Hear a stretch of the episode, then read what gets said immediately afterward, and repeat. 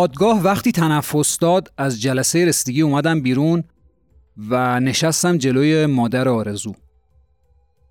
داشت داد و بیداد می‌کرد. نامه پزشکی قانونی که گذاشتم جلوش صداش اوورد پایین. شکه شده بود. اونجا بود که تونستم با مادر آرزو صحبت کنم. گفتم که ماجرا از این قراره. بریم دفتر بشینیم صحبت کنیم در مورد موضوع. تا هم پرونده راحت تر پیش بره و هم تو دخترتو بشناسی. سلام. من سید محمد صادقی وکیل دعاوی کیفری هستم. بهمن ماه 1402 و شما قسمت چهل و دوم پادکست صدات پویان رو میشنوید. آخر ساله و ما قراره که برای سال آینده خرداد 1403 یعنی قسمت پنجاهم پادکست صدات پویان به صورت زنده این قسمت رو اجرا کنیم. توی سایتمون اطلاعاتش رو زدیم و می‌تونید اونجا برید و اطلاعات و زمان و مکانش رو دقیق ببینید. قسمت پنجاهم ما موضوعی رو مطرح می‌کنیم که بسیار جذاب خواهد بود و اطلاعات پرونده، صدا، تصویر، دادنامه و هر چیزی که باشه رو اونجا می‌تونید به صورت زنده ببینید و از وکلای دادپویان هم سوالایی اگر دارید بپرسید. یه کار جذاب و احتمالا شنیدنی و دیدنی که برای پادکست دادپویان اتفاق میفته. تو قسمت پنجاهم شما رو می‌بینیم. بریم و وارد قسمت چهل و دوم پادکست دادپویان بشیم. موضوع جز جرایم جنسی هستش تجاوز به اون و که حتما برای بچه ها شنیدنی نیست. آرزو توی اظهاراتش توی دادگاه میگه که من رفتم کافه. یه نفر به نام رامین و آتنا با محمد اومده بودن کافه. داستانم از این قرار بود که رامین گفته بود که به دوست دخترش آتنا یعنی گفته بود من دوستم محمد رو میارم تو هم آرزو رو بیار که اونجا این دوتا رو با هم آشنا بکنیم و اینها با هم دیگه رفیق بشن. محمد 25 سالشه و آرزو 23 سال.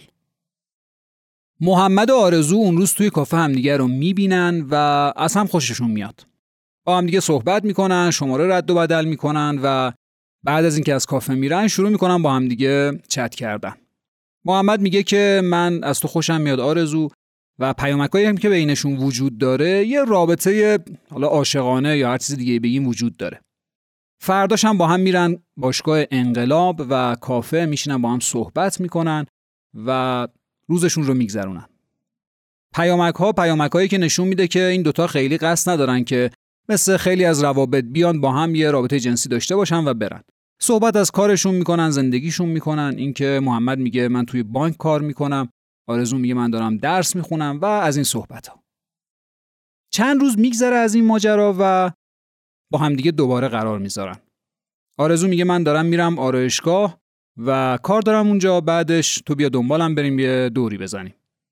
تقریبا چل دقیقه بعد محمد زنگ می‌زنه به آرزو و میگه کجایی میگه من کارم تمومه پاشو بیا آرایشگاه با هم دیگه بریم محمد آرزو رو سوار می‌کنه و میگه که ببین دوست من و دوست دخترش توی لواسون یه کافه دارن یه خونم دارن بریم شب اونجا باشیم. آرزو هم میگه باشه بریم. میرن لواسون و یه دو ساعتی تقریبا توی کافه هستن و بعدم میرن سمت ویلای رفیق محمد. آرزو توی ماشین و حتی توی چتهای قبلیش هم به محمد بارها و بارها تاکید کرده گفته ببین من دخترم باکرم. با کسی نخوابیدم. خیلی این موضوع برام مهمه. خلاصه آرزو و محمد میرن سمت ویلا توی لواسون. توی لواسون دوتا از دوستای محمد هم هستن با دوست دختراشون. دور هم جمع میشن و آرزو توی اظهاراتش توی دادگاه میگه بگه به من اصرار کردن دو تا استکانم بخور. حالت خوب میشه. آرزو میگه اول من یه ذره سعی کردم که مثلا مقاومت کنم بعدم خوردم و شروع کردیم رقصیدن. یه یه ساعتی از این ماجرا گذشت و من دیگه نفهمیدم چی شد. انگار قرص ریخته بودن توی مشروبا. من کامل بیهوش شدم. تقریبا چل دقیقه بعد چشممو باز کردم و دیدم داره از پاهام خون میاد. محمدم لخت کنارم بود. رفتم لباسامو پوشیدم خودم رو شستم و به محمد گفتم محمد پاشو بریم خونه. با محمد اومدیم سمت خونه. توی راه هم خیلی گیج بودم. وقتی هم رفتم خونه حالم خیلی بد بود و هی بالا می آوردم قاضی پرونده اینجا میگه که با دوتا استکان که کسی انقدر بالا نمیره. بیهوش بشه بالا بیاره و از این صحبت ها قاضی پرونده میگه رفتی دیدی مجانی افتادی به خوردن. محمد نصف شب پیام میده به آرزو و میگه که ببین آرزو من نمی‌تونم با تو رابطه داشته باشم. نه با تو و نه با هیچ کس دیگه ای. اصلا به کسی نمی‌تونم حس داشته باشم. من باهات خوابیده بودم ببینم می‌تونم باهات باشم یا نه که دیدم نمی‌تونم. یه سری چتام توی پرونده هست که بین این دوتاست و آرزو توی پیاما گفته که ببین این دستمال خونی رو می‌بینی به خاطر توه. من تا حالا با کسی رابطه نداشتم. محمد توی چتاش میگه که نه من اصلا از پشت با تو رابطه داشتم از جلو نبودش. فقط یه بارم این اتفاق افتاده. چیزی نشده بینمون که. اظهارات محمد توی دادگاه هم همینه. میگه که رابطمون از پشت بود. فقط هم یه بار بود. هیچ دخولی انجام نمیشه. بعدم میگه ارزا که شدم مایه منی و ریختم روی باسنش. محمد میگه اصلا آرزو دختر نبود. این حرفا رو می‌زنم چون عین اظهاراتش توی دادگاهه. و میگه که حتی من دست زدم به واژنش و دیدم که باکره نیست. حالا اینکه چجوری تشخیص داده رو نمی‌دونم. محمد توی اظهاراتش توی دادگاه که هم نوشته این رو و هم اونجا شفاهی مطرحش می‌کنه میگه که خود آرزو به من گفتش که من یه سال با کسی رابطه نداشتم ولی قبلش رابطه داشتم. پس باکره نبوده. محمد اظهاراتش رو توی دادگاه عین چتایی که وجود داره تعریف می‌کنه و میگه خودم بهش پیام دادم گفتم ما به درد هم نمی‌خوریم. یه حرف دیگه محمد توی پرونده می‌زنه. میگه آرزو توی رابطه جنسیش خیلی حرفه‌ای بود. معلوم بود که قبلا هم رابطه های زیادی داشته. من شاید اولین بارم بود رابطه داشتم چون این کاره نبودم خیلی. البته محمدم معلوم نیست اینجا راست بگی یا دروغ. ولی میگه آرزو خیلی حرفه‌ای بود. محمد تو اظهاراتش تعریف می‌کنه میگه که ما وقتی رفتیم اونجا من بهش گفتم بیا سیغه بخونیم. آرزو گفت نه من هیچ اعتقادی ندارم. خود آرزو از سن مشروب خورد و خودش اومد مشروب و ریخت و با همدیگه مشروب خوردیم با رفیقامون. آرزو داره دروغ میگه که ما بهش مشروب دادیم و بعدم اون بیهوش شد مست شد یا هر چیز دیگه و من بهش تجاوز کردم. اینا همش دروغه. حتی بعد اینکه ما رفتیم خونه و یه روز گذشته بود به من گفتش که ازت میرم شکایت می‌کنم. یا باید به من پول بدی یا اینکه میرم دادگاه شکایت می‌کنم. قاضی از آرزو می‌پرسه که مشخصات بدن محمد رو بگو که میگه نمی‌دونم. محمد بلند میشه میگه آقای قاضی من اصلا آرزو رو یه جای دیگه غیر از خونش پیاده کردم. شاید جای دیگه این اتفاق افتاده باشه. به من ربطی نداره این ماجرا. جلسه رسیدگی که تموم میشه قاضی یک میلیارد تومن وسیقه برای محمد صادر می‌کنه. قرار وسیقه رو اجرا می‌کنن و پرونده تحقیقاتش ادامه پیدا می‌کنه.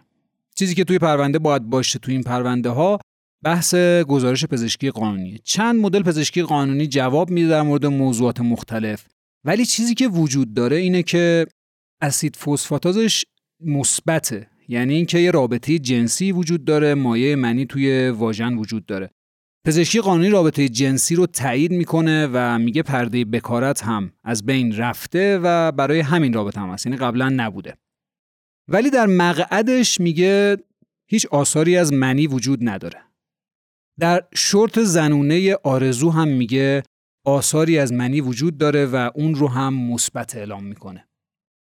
تو گزارش پزشکی قانونی چند تا موضوع دیگه هم هست که خیلی عجیبه. یکی اینه که میگه توی مقعدش گشاد شدگی وجود داره. یعنی احتمالاً با افراد دیگه هم از پشت رابطه داشته. البته نظری پزشکی قانونی چند تا موضوع مطرح می‌کنه. این که میگه این گشاد شدگی یا ما بهش میگیم دیلاته شدن می‌تونه ناشی از مثلا یوبوست باشه حتی یا استفاده یک وسیله خارجی و یا رابطه با افراد دیگه. یه موضوع عجیب دیگه هم توی پرونده پزشکی قانونی هست. اینکه میگه روی شورت زنونه آرزو دی ای دو نفر وجود داره. یعنی اینکه احتمال داره آرزو با یه شخص دیگه هم رابطه داشته باشه. ما توی دفاعیاتمون توی دادگاه این موضوع رو مطرح می‌کنیم. میگیم که آرزو با آگاهی کامل و با اراده خودش پا شده رفته اونجا. رابطه یه رابطه دوستانه بوده. اینجوری نبوده که یه محل عمومی باشه و برن و بهش تجاوز بکنن. نه. یه جای خصوصی بوده. دخترها و زنا اگر آشنا نباشن به جایی نمیرن همینجوری. ما از بچگی به هممون یاد دادن که مواظب باشیم. و مست با یه پسر یا با یه دختر غریبه جایی نریم. خودتو زدی به مستی شب و بند و به آب دادی. نفهمیدی چی شد نه؟ من بهت میگم. تو دلت کردش یه هوای آزادی. و یعنی میفهمیدی با نامحرم زیر سقف نیمونم اونم مست. تو خودت خواستی بخوابی؟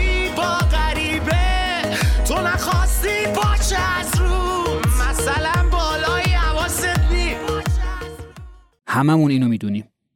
اظهارات آرزو توی دادگاه خیلی متعارضه. یه جایی میگه که محمد به سمت من اومد و به زور به من تجاوز کرد. یه جای دیگه میگه من اصلا مست بودم. اول پرونده گفتیم. میگه من مست بودم. اصلا نفهمیدم چی شد. بلند شدم از خواب و دیدم به من تعرض کرده. جلسه های رسیدگی متعددی انجام میشه. یه جلسه مواجهه حضوری داریم بین محمد و آرزو. و یه جلسه رسیدگی که هنوز دی ای نیومده و ما نمی‌دونیم پزشکی قانونی چه نظری داره. تو جلسه سوم گزارش پزشکی قانونی میاد و مشخص میشه که دی ای دو نفر وجود داره. تو جلسات رسیدگی مادر و خواهر آرزو میان ولی توی جلسه رسیدگی نیستن. به این علت که پرونده جزء جرایم منافی فته و باید فقط طرفین دعوا باشن. حتی کسایی که جزء خانواده درجه یکش میشن هم نمی‌تونن باشن. و سمت ندارن و قاضی هم اجازه حضورشون رو نمیده. مادر آرزو توی راهرو دادگاه خیلی سر صدا می‌کنه داد و بیداد می‌کنه و چیزی که می‌خواد اینه که محمد به سزای عملش برسه. دادگاه تنفس که میده ما میایم بیرون. من میشینم جلوی مادر آرزو و گزارش پزشکی قانونی رو می‌ذارم جلوش. وقتی گزارش پزشکی قانونی می‌خونه یه ذره آروم میشه و شکه میشه. و اونجاست که من می‌تونم باهاش صحبت کنم و بهش بگم ماجرا از این قراره. بریم صحبت کنیم دفتر و ببینیم که باید چیکار بکنیم این ماجرا رو. تو هم دخترتو بهتر بشناسی. مادر آرزو اول حرف از تجاوز می‌زد و میگفتش که آره محمد به آرزو تجاوز کرده و گفتم چیکار بکنیم؟ گفتش که باید پول بدید که ما رضایت بدیم. گفتم که محمد پول نداره. گفتش که چرا؟ یه 207 داره باید بفروشه و این پول به دخترم بده. به مادر آرزو میگم از گزارش پزشکی قانونی خبر داری. دو تا دی ای وجود داره. یعنی آرزو با آدمهای دیگه هم رابطه داشته. این چیزی که فقط پزشکی قانونی ما میگه. تو نمی‌دونی دخترت چیکار است.